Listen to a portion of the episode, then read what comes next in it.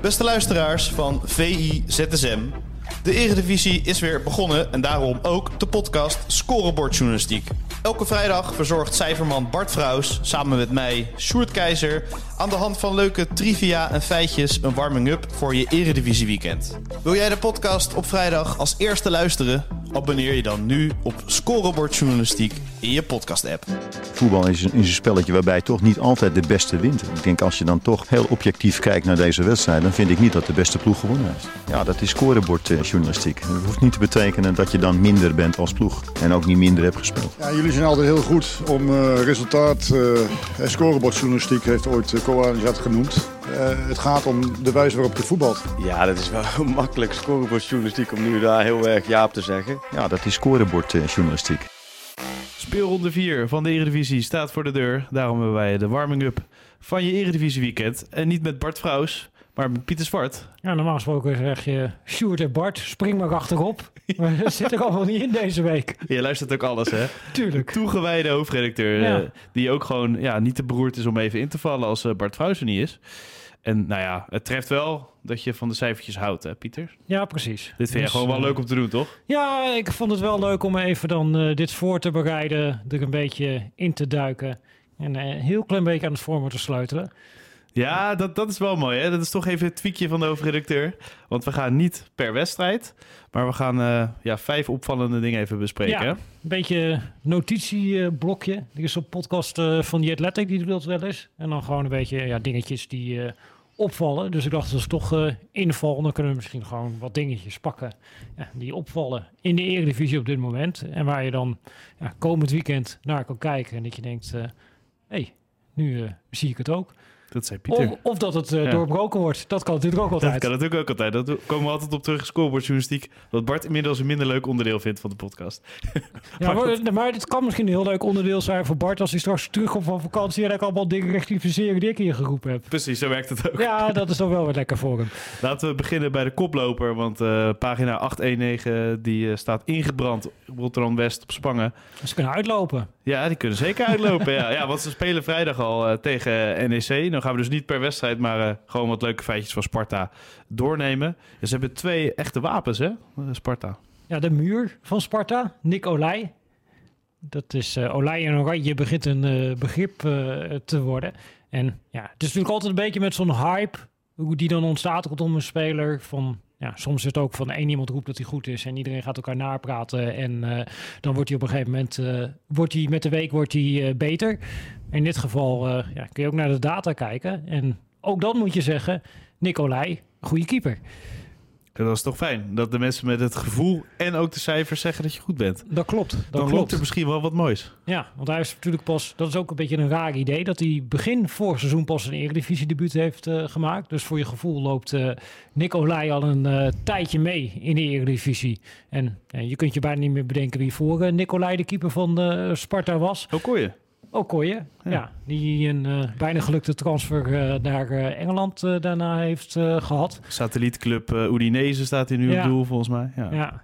maar dat geheel terzijde. Maar sinds, zijn, sinds zijn debuut heeft Nicolai, en dat heet Expected Goals on Target, en dat wordt gebruikt om een beetje te kijken wat doet de keeper. Dus nou ja, bij een keeper heeft te weinig, een keeper heeft er geen invloed op ballen die naast of over vliegen. Dus er kan een hele grote kans zijn voor open doel. Nou, zoals tegen Feyenoord gebeurde met uh, die spits van Almere City. Heel die, goed naast kijken. Ja, die een enorme expected goals uh, had, uh, maar totaal die bal verkeerd raakte. Ja, daar kun je als keeper niks aan doen. Maar als hij die met een geweldige reflex eruit had gehaald, uh, Wellenreuter, ja, dan scoor je dus uh, punten op deze score. Ja, en als je daarnaar kijkt, dan heeft hij sinds hij onder de lat staat bij Sparta 12,2 doelpunten voorkomen.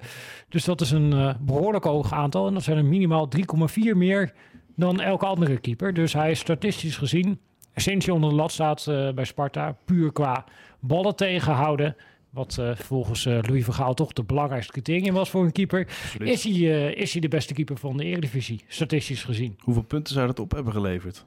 Nou ja, toch behoorlijk wat. Ja, 12,2 ja. tegendoelpunten. Dat, uh, nou, dat is denk ik toch ook wel een beetje het verschil tussen uh, dat je ergens troostloos in de middenmoot staat of, uh, of flink in het linker rijtje zoals Sparta. Dus die ja. opmars voor Sparta, dat is zeker niet in de laatste plaats de verdienste van Nicolai. Nee, en welke keepers staan daaronder? Ja, welke keeper staat eronder? We hebben, voor dit seizoen hebben we het opgezocht. Want hij uh, heeft dit seizoen 2,2 doelpunten al voorkomen in drie wedstrijden. Dus hij is uh, lekker uh, begonnen. Die eerste 10, 15 minuten tegen Herenveen hebben er zeker bij geholpen. Want toen pakte hij die ene naar de andere bal pakte hij, eruit. Dus daar staat hij er ja, heel goed op. En daar onder hebben we net hebben we het opgezocht ja. wie er onder. Weet je nog? Matthew Ryan. Matthew Sowieso. Ryan inderdaad. En uh, de keeper van uh, Heracles Almelo, Marco Brouwer. Brouwer. En Noppert ergens ook nog in het rijtje. Noppert stond er ook nog enigszins goed op. Maar dat laat ook meteen zien dat dit soort modellen, zeker over een kortere periode, dat het velbaar is. Omdat uh, Noppert, die had natuurlijk bijvoorbeeld die ene blunder die hij had tegen Sparta. Dan hou je eerst de bal tegen en dan gaat die tweede bal die gaat uh, erin. Telt als redding. Dan, ja, dan heb je inderdaad ook nog één redding. Uh, en dan uiteindelijk krijgt die ene bal, ja, die vliegt er uh, dan in. Maar dat is dan ook echt een grote kans. En dan is daarin niet meegenomen dat die grote kans eigenlijk door jou veroorzaakt is. Dus uh, er valt uh, op een kleine periode wel wat op af te dingen. En dat is ook wel wat grappig aan deze statistieken, dat bij keepers het best wel lastig is de voorspellende waarde in te schatten. Dus ook bijvoorbeeld voordat Walter Benitez naar PSV kwam, had hij in de League E, maar eigenlijk volgens mij bijna van alle topcompetities, had hij op dat gebied de beste cijfers. Alleen zie je vaak dat van jaar op jaar, dat de voorspellende waarde van keepers, dat het uh, best klein is. En dat ook in een andere gewoon... competitie lijkt me ook uh, moeilijk, toch? Dat te vergelijken. Nou ja, dat speelt mee. Maar ook eigenlijk als je bijvoorbeeld David de Gea ziet. Die heeft seizoenen gehad. Was hij op dit gebied uh, de beste in de Premier League. Maar ook seizoenen gehad dat hij de slechtste was. Uh, dus dat, ja. dat kan heel erg kan het, uh, fluctueren. Zo'n paar jaar pakken. Eigenlijk als je een keeper scout en naar die statistieken kijkt. Ja, nou ja, keeper scout op statistieken, dat is eigenlijk bijna niet te doen. Dus ja, het is heel ingewikkeld om het echt goed te doen. Dit is het beste wat je hebt. Maar zelfs dat is gigantisch velbaar. Dus, Voorwaarden, zeggen ze dan. Ja. Lengte, reach en gevoel. En je moet uiteindelijk toch een type Frans Hoek, denk ik, ernaar laten kijken... om te zien ja, wat hij echt kan. Zeker. En het, ik zei al, wapens. Uh, Koki Saito, dat is natuurlijk genot om naar te kijken voor de voetballiefhebber. die dribbelt zich een ongeluk, hè? Nou, eh, hij dribbelt niet alleen, maar wat het verschil is bij Koki Saito is dat hij vooral ook dribbelt in de 16. dat is denk ik het verschil tussen als je, dat was natuurlijk uh, afgelopen weekend, de grote battle de dribbelaars. Saito tegen Sagoui. Ja. En Sagoui heeft in absolute zin meer dribbles, maar Sagoui dribbelt vaak op minder kansrijke posities. En Saito die komt vaak in positie echt in de 16. Dat is natuurlijk ook dat wapen met uh, Tobias Lauritsen. Die dan voor de lange ballen van Olij. Dat is ook wel grappig. Daar staat Olij ook eerst in de Eredivisie qua succesvolle lange ballen. Dus hij kan ook echt iets met zijn voeten. En dus ook over grotere afstanden. Ook uit zijn handen, hè? Dat valt heel erg op. En dat helpt natuurlijk dat je een spits hebt van twee meter die ook dan het duel wint. Want je kunt er ook uh, Koki Saito in de spits hebben en dan komen die ballen van Olij niet meer aan. Maar dat is voor Koki Saito heel prettig dat hij ja, zo'n type als Laurits heeft. Dan komt hij er een beetje omheen en dan krijgt hij in de 16e bal en dan gaat hij daar dribbelen. En als je dan er voorbij bent, ja, dan kom je ook snel tot het doelpunt of tot een uh, assist. Waar dus, als je inderdaad afzet ten opzichte van een speler als Sagoui, ja, vaak een beetje tegen de zijlijn en dan ben je er voorbij. Maar er is nog wel een eind naar het doel. En ja, ja Saito dribbelt dus niet alleen, maar hij komt dankzij de speelwijze van Sparta op posities uit waar zijn dribbles ook daadwerkelijk leiden tot uh, rendement.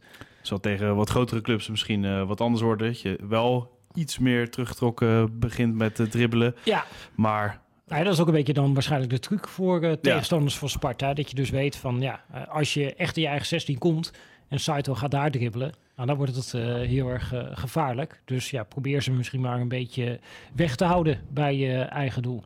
Ja, volle druk ook na die diepe bal op Lauritsen. Precies. Dat je die bal hebt. Nou goed, ja, dan kunnen goed staan voor de tweede bal uh, trainerstaal. Ja. Maar dat is wel... Uh, die Arno Verschuren zat trouwens ook echt de koning in. Ja. Om dan precies op de juiste plek op te duiken... om al die balletjes uh, op te pakken samen met Kito Lano. Maar ja, dat gevecht winnen, als jij van Sparta wil winnen... is best wel belangrijk. Dubbele cijfers denk je, Saito?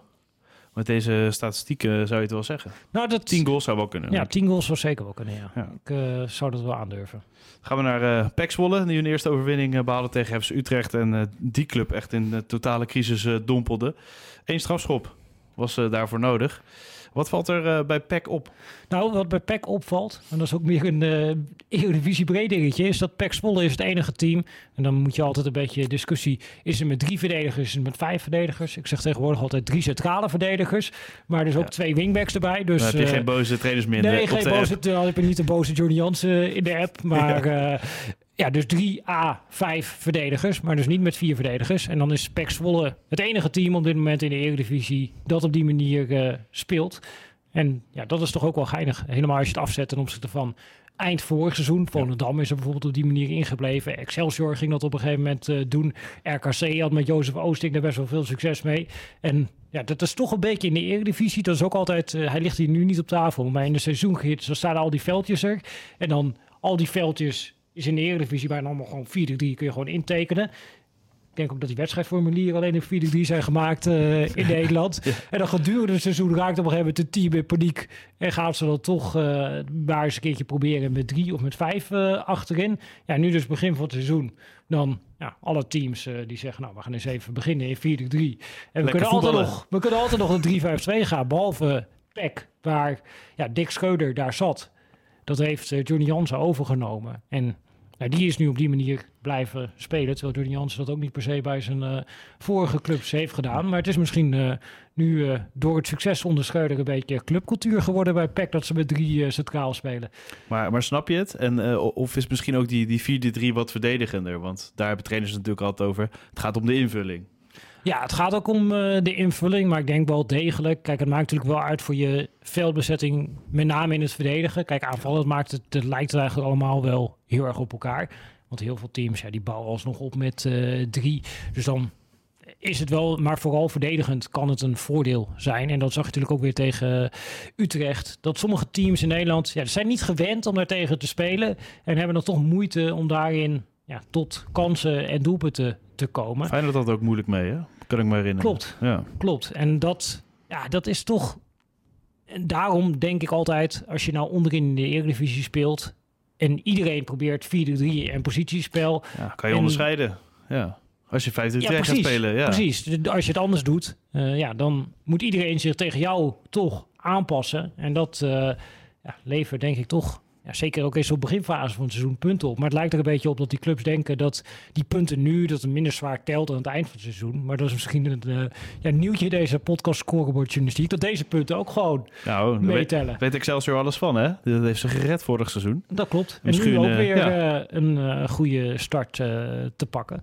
Maar ja, dus ook Excelsior weer terug naar 4-3. En er worden dan ook al die selecties worden daar op ingericht. Dus dat, is, ja, dat blijft een grappig fenomeen. Want ik weet zeker dat als je, nou, dan moet je misschien uh, in je agenda zetten voor over drie maanden met Bart. Dat je zegt, Bart, hoe staat het ermee met die formaties? Maar dat dan een paar teams geswitcht zijn. Uh, drie centraal achterin, omdat ze toch een paar wedstrijden verloren en dan in paniek raken. Terwijl ja, je kunt dus ook in je voorbereiding ook kijken, kan ik dit ook inslijpen? En dan kan het gedurende het seizoen best wel handig zijn om af en toe te gebruiken, ook om een tegenstander te verrassen. Dit is een handige formatie om in je gereedschapskist te hebben. Misschien gaat uh, de trainer van RKC Waalwijk dat wel doen, Henk Vrezer. Die heeft ook wel uh, 5-3-2 gespeeld. Met Sparta ook volgens mij. Ja, en de oude star in zo'n flexibele rol. Met Sparta inderdaad. En ook met Utrecht is hij op die manier uh, begonnen. Ook redelijk snel weer van afgeweken. Maar dat was natuurlijk in die periode dat hij assistent was geweest bij Van Gaal. En die deed het natuurlijk ook. Ja. En dan krijg je ook altijd weer een beetje een soort van dat kopieergedrag. Dat kreeg je rond op dat WK natuurlijk ook. En nu uh, is het weer uh, helemaal afgezworen. Dus het is vaak ook een beetje hypegevoelig, uh, die uh, systemen. Want wel opvallend, want uh, hij staat niet bekend om het hele verzorgde voetbal vaak, Henk Vrezer. Het is nou, niet, niet lange lel en binnenkoppen. Maar ja, bij, onder, bij Sparta was dat wel kracht en bijsluiten.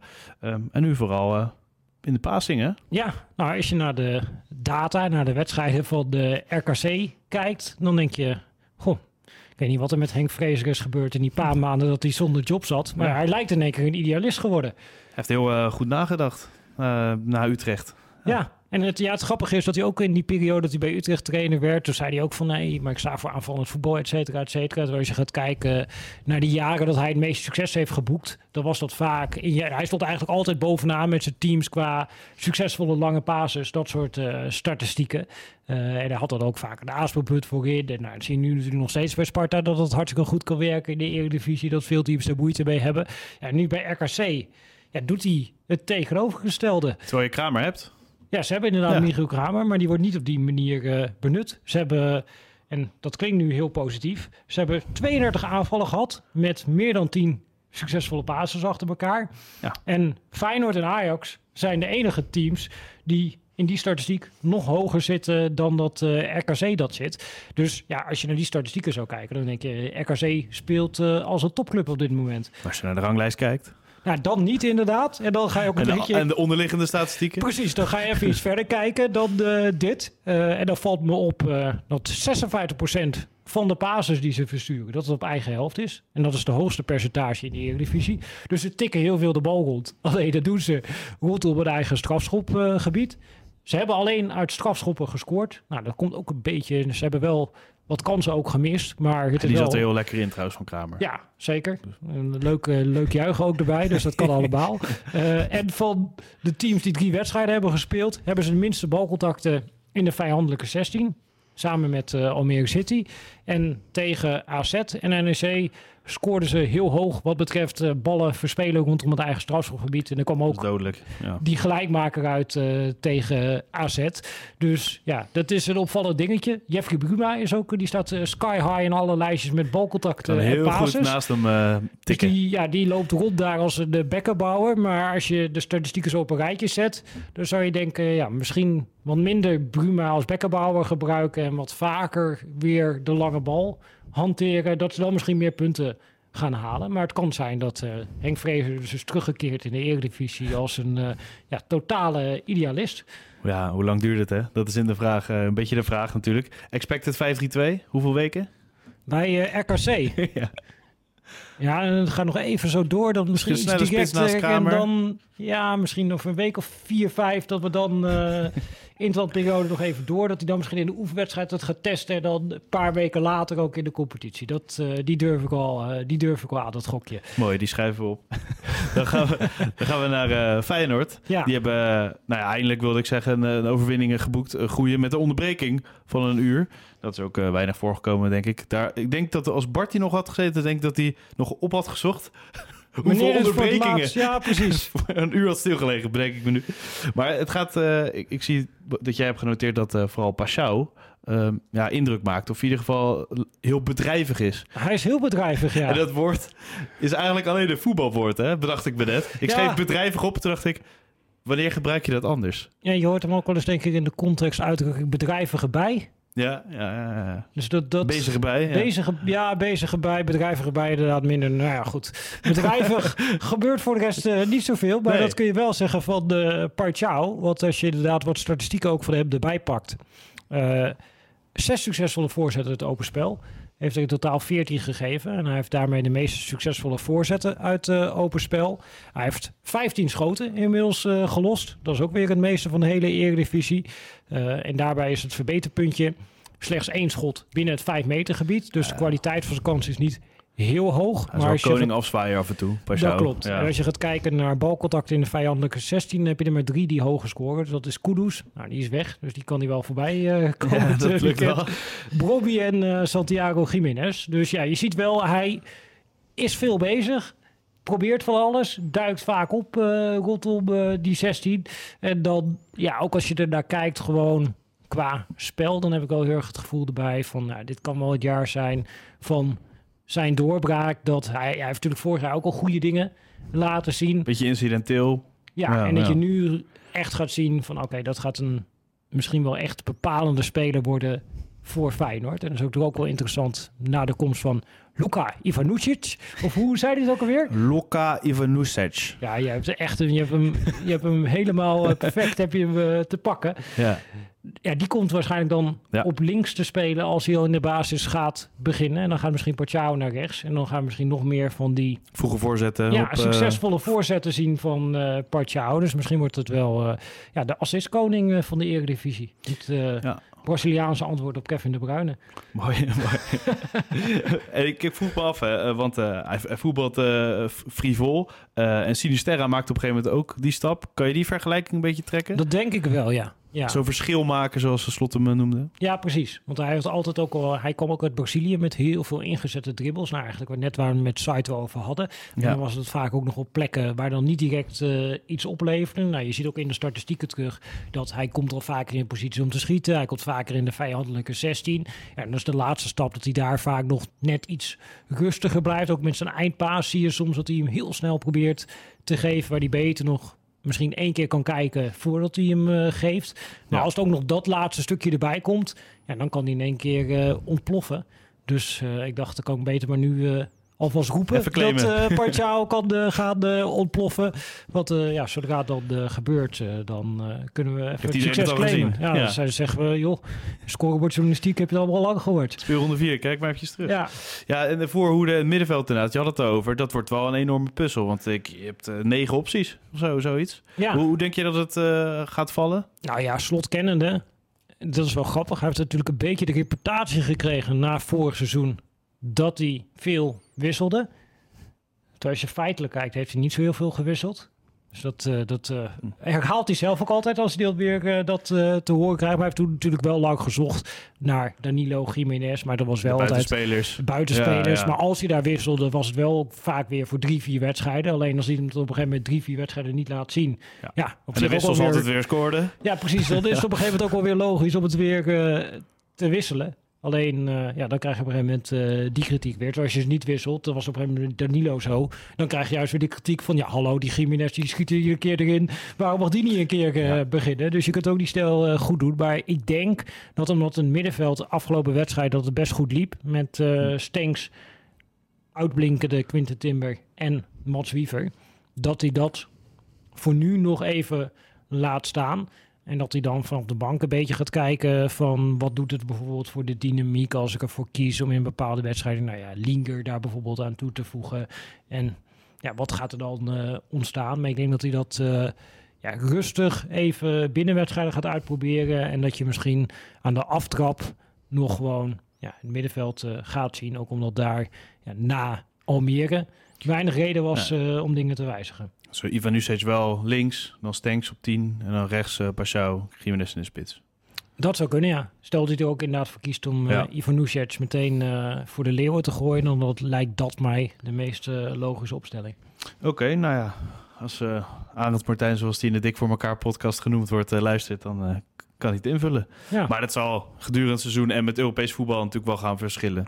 Ja, en hoe zo'n elftal in elkaar valt, dat hangt natuurlijk ja. vaak aan uh, toeval uh, aan elkaar. Ja, stel, Ook bij, ja. zelfs bij slot. Ja. Want hij heeft natuurlijk vorig jaar in die WK-break, heeft hij de hele WK-break, heeft hij zitten bouwen aan het spelen. 4-3 met de punten achter. Met Kukju achter uh, Simanski en Timber. Timber raakt geblesseerd. Wiever komt een keer in dat elftal uh, valt uh, in elkaar. Ja, zoiets kan natuurlijk nu ook gebeuren. Dat is ook een beetje met, ja, dat gaat over Rami Suruki en uh, vijfde wiel aan de wagen. Ja, er kan zo ergens een blessuretje of een schorsing keer. Hij komt erin, die wedstrijd loopt het fantastisch. En uh, in één keer valt het middenveld uh, wel in elkaar. Dat uh, ja, valt, ik denk dat trainers het vaak nu eigenlijk nog niet weten. Nee. laat staan dat wij het hier aan deze tafel kunnen voorspellen. Precies. Dan gaan we naar Ajax. Ook wel een puzzeltje, denk ik, met alle uh, ja, aanwinsten en spelers die vertrokken zijn. Um, wel wat vraagtekens, daar hadden we het vanmorgen in de ZSM uh, over. Maar één vraagteken, de spelafvattingen, dat, dat is echt opgelost. Lijkt het. Dat lijkt. Drie speelrondes, ja. Dit is inderdaad uh, twee speelrondes zelfs voor Ajax. Oh, ja, ja, ja, klopt. Dus dat is, uh, heel... En Europees, ja. Ja, dus dat is heel prematuur wat ik hier uh, ga, ga roepen. Maar ik heb vorig jaar voor mijn gevoel 2833 artikelen geschreven over de luchtmacht van Ajax bij spelervattingen. De organisatie van Ajax bij spelervattingen. En ja, hoeveel tegenroepers ze daaruit kregen. En vooral ook in cruciale wedstrijden gebeurde dat. Dus in groepsfase Champions League hebben we het een aantal keer gezien. Maar ook bijvoorbeeld in de topwedstrijd tegen PSV, tegen Feyenoord natuurlijk. Die bal die er Geertruida erin kopt, ook een koordetje. Dus dat, ja, dat is een soort trauma geweest voor Ajax. En als je dat nu kijkt naar het aankoopbeleid van Sven Mislintat, dan krijg ik het idee dat uh, de data-Duitser, zoals Sketch het wel eens uh, genoemd wordt, nee, dat hij een reële analyse heeft gemaakt van de problemen van Ajax en dat hij in zijn aankoopbeleid rekening heeft gehouden met ja, fysieke kracht voor die spelhervattingen. Dus nou ja, Tahirovic, die kan bijvoorbeeld uh, best goed koppen. Uh, Branko van de Boom is ook langer dan de gemiddelde Ajax uh, middenvelder. Soetalo is een goede kopper. Medic is een goede kopper. Dus ja, daar is wel echt naar gekeken van kunnen we daar spelers vinden die daar zijn kunnen doen. Want ook veel van die aanvallers, Akpom, dat zijn natuurlijk allemaal kopsterke spelers. Dus ja, de gemiddelde lengte bij Ajax is flink de lucht in gegaan. Dat past ook bij, bij Stijn's speelstijl. Hè? Bij elke club heeft hij dat gehad, fysiek sterke spelers. Dat klopt. Dus uh, dat sluit allemaal goed bij elkaar aan. En dan kijk je ook een beetje in de data van nou, wat zien we tot nu toe terug. En daar moet je echt wel het voorbehoud bij maken twee speelrondes. Yeah. Maar in twee speelrondes in de Eredivisie heeft Ajax twee schoten tot nu toe tegengekregen uit spelervattingen. Dus dat is uh, wel weinig. Dat is het minste van iedereen uh, in de Eredivisie. En ook de XG uit je schoten is nog behoorlijk laag. Dus het lijkt er wel op dat het ja, selecteren op fysieke kracht daarin heeft geholpen. Al is het natuurlijk ook zo dat Ajax uh, ja, tegen Excelsior en Heracles Almelo zoveel de bal heeft gehad... dat ze niet heel veel spelervattingen hebben hoeven te verdedigen. En dat is natuurlijk altijd leuk. dit is een beetje toch het Bart-voorbeeld. Ze komen te spelen tegen Fortuna Sittard. Ja. En wat loopt er rond bij Fortuna Sittard? De beste kopper van de Eredivisie. Die had ik ook niet helemaal uh, verwacht. Nee. Siovas van Fortuna is dat. Dimitrios Siovas. En die heeft uh, eh, 20 van zijn 22 luchtduels gewonnen. Dus daarmee is hij wel degene die de meeste luchtduels heeft... is aangegaan als hij de meeste heeft uh, gewonnen.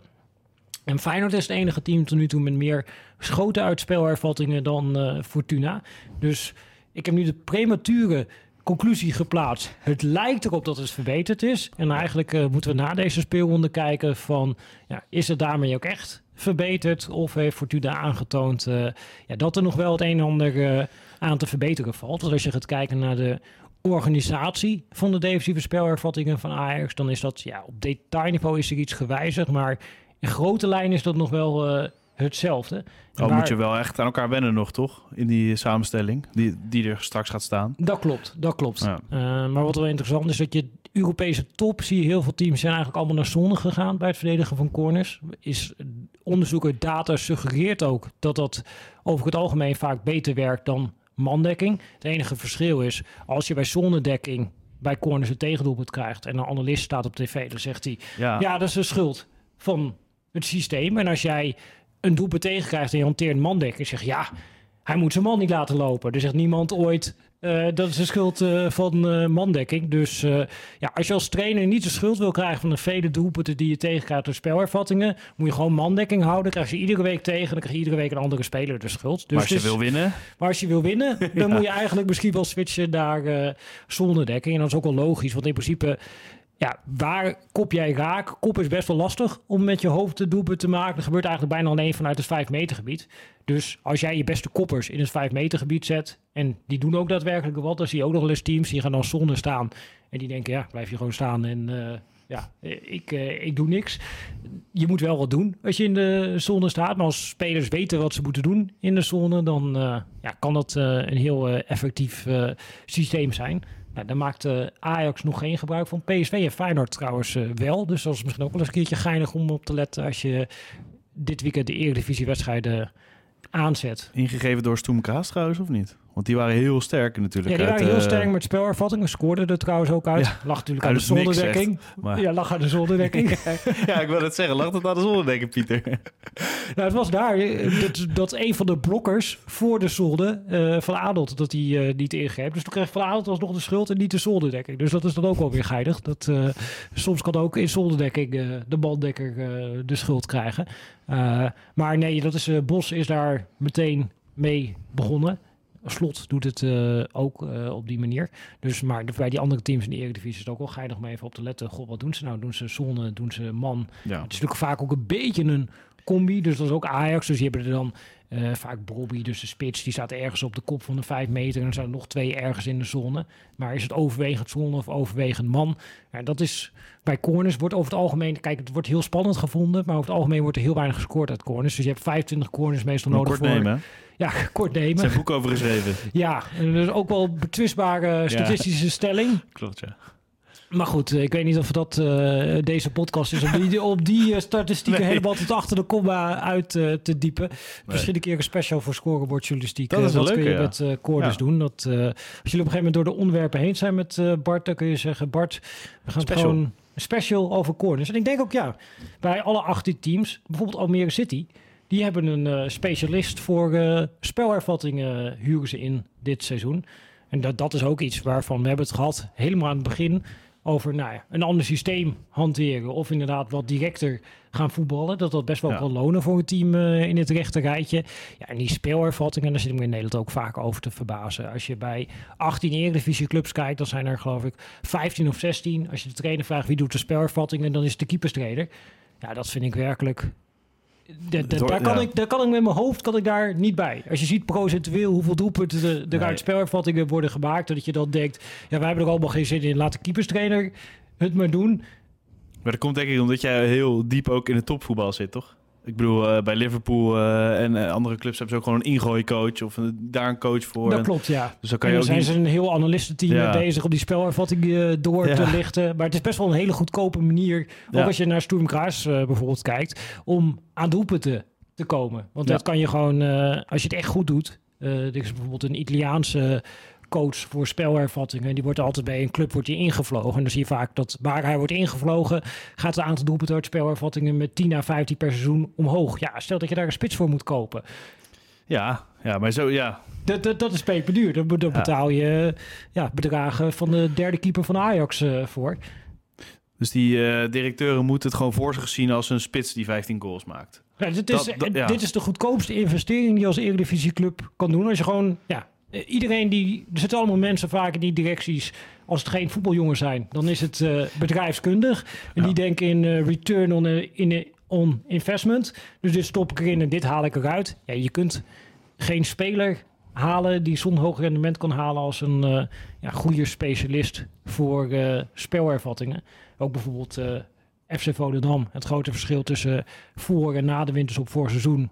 Ja, waren eigenlijk die spelervattingen. En zowel verdedigend als aanvallend.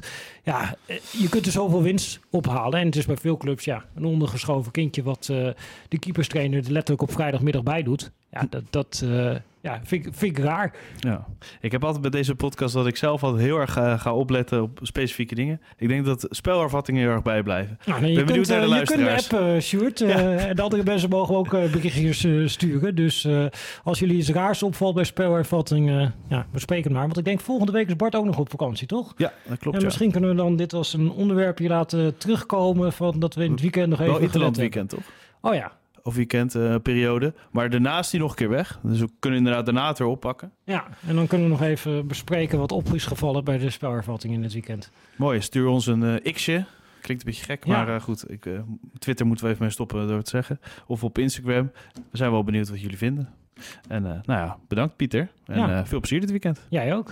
Voetbal is een, is een spelletje waarbij toch niet altijd de beste wint. Ik denk als je dan toch heel objectief kijkt naar deze wedstrijd, dan vind ik niet dat de beste ploeg gewonnen heeft. Ja, dat is scorebordjournalistiek. Dat hoeft niet te betekenen dat je dan minder bent als ploeg en ook niet minder hebt gespeeld. Ja, jullie zijn altijd heel goed om eh, resultaat. eh en scorebordjournalistiek heeft ooit uh, dat genoemd. Eh, het gaat om de wijze waarop je voetbalt. Ja, dat is wel makkelijk scorebordjournalistiek om nu daar heel erg ja op te zeggen. Ja, dat is scorebordjournalistiek.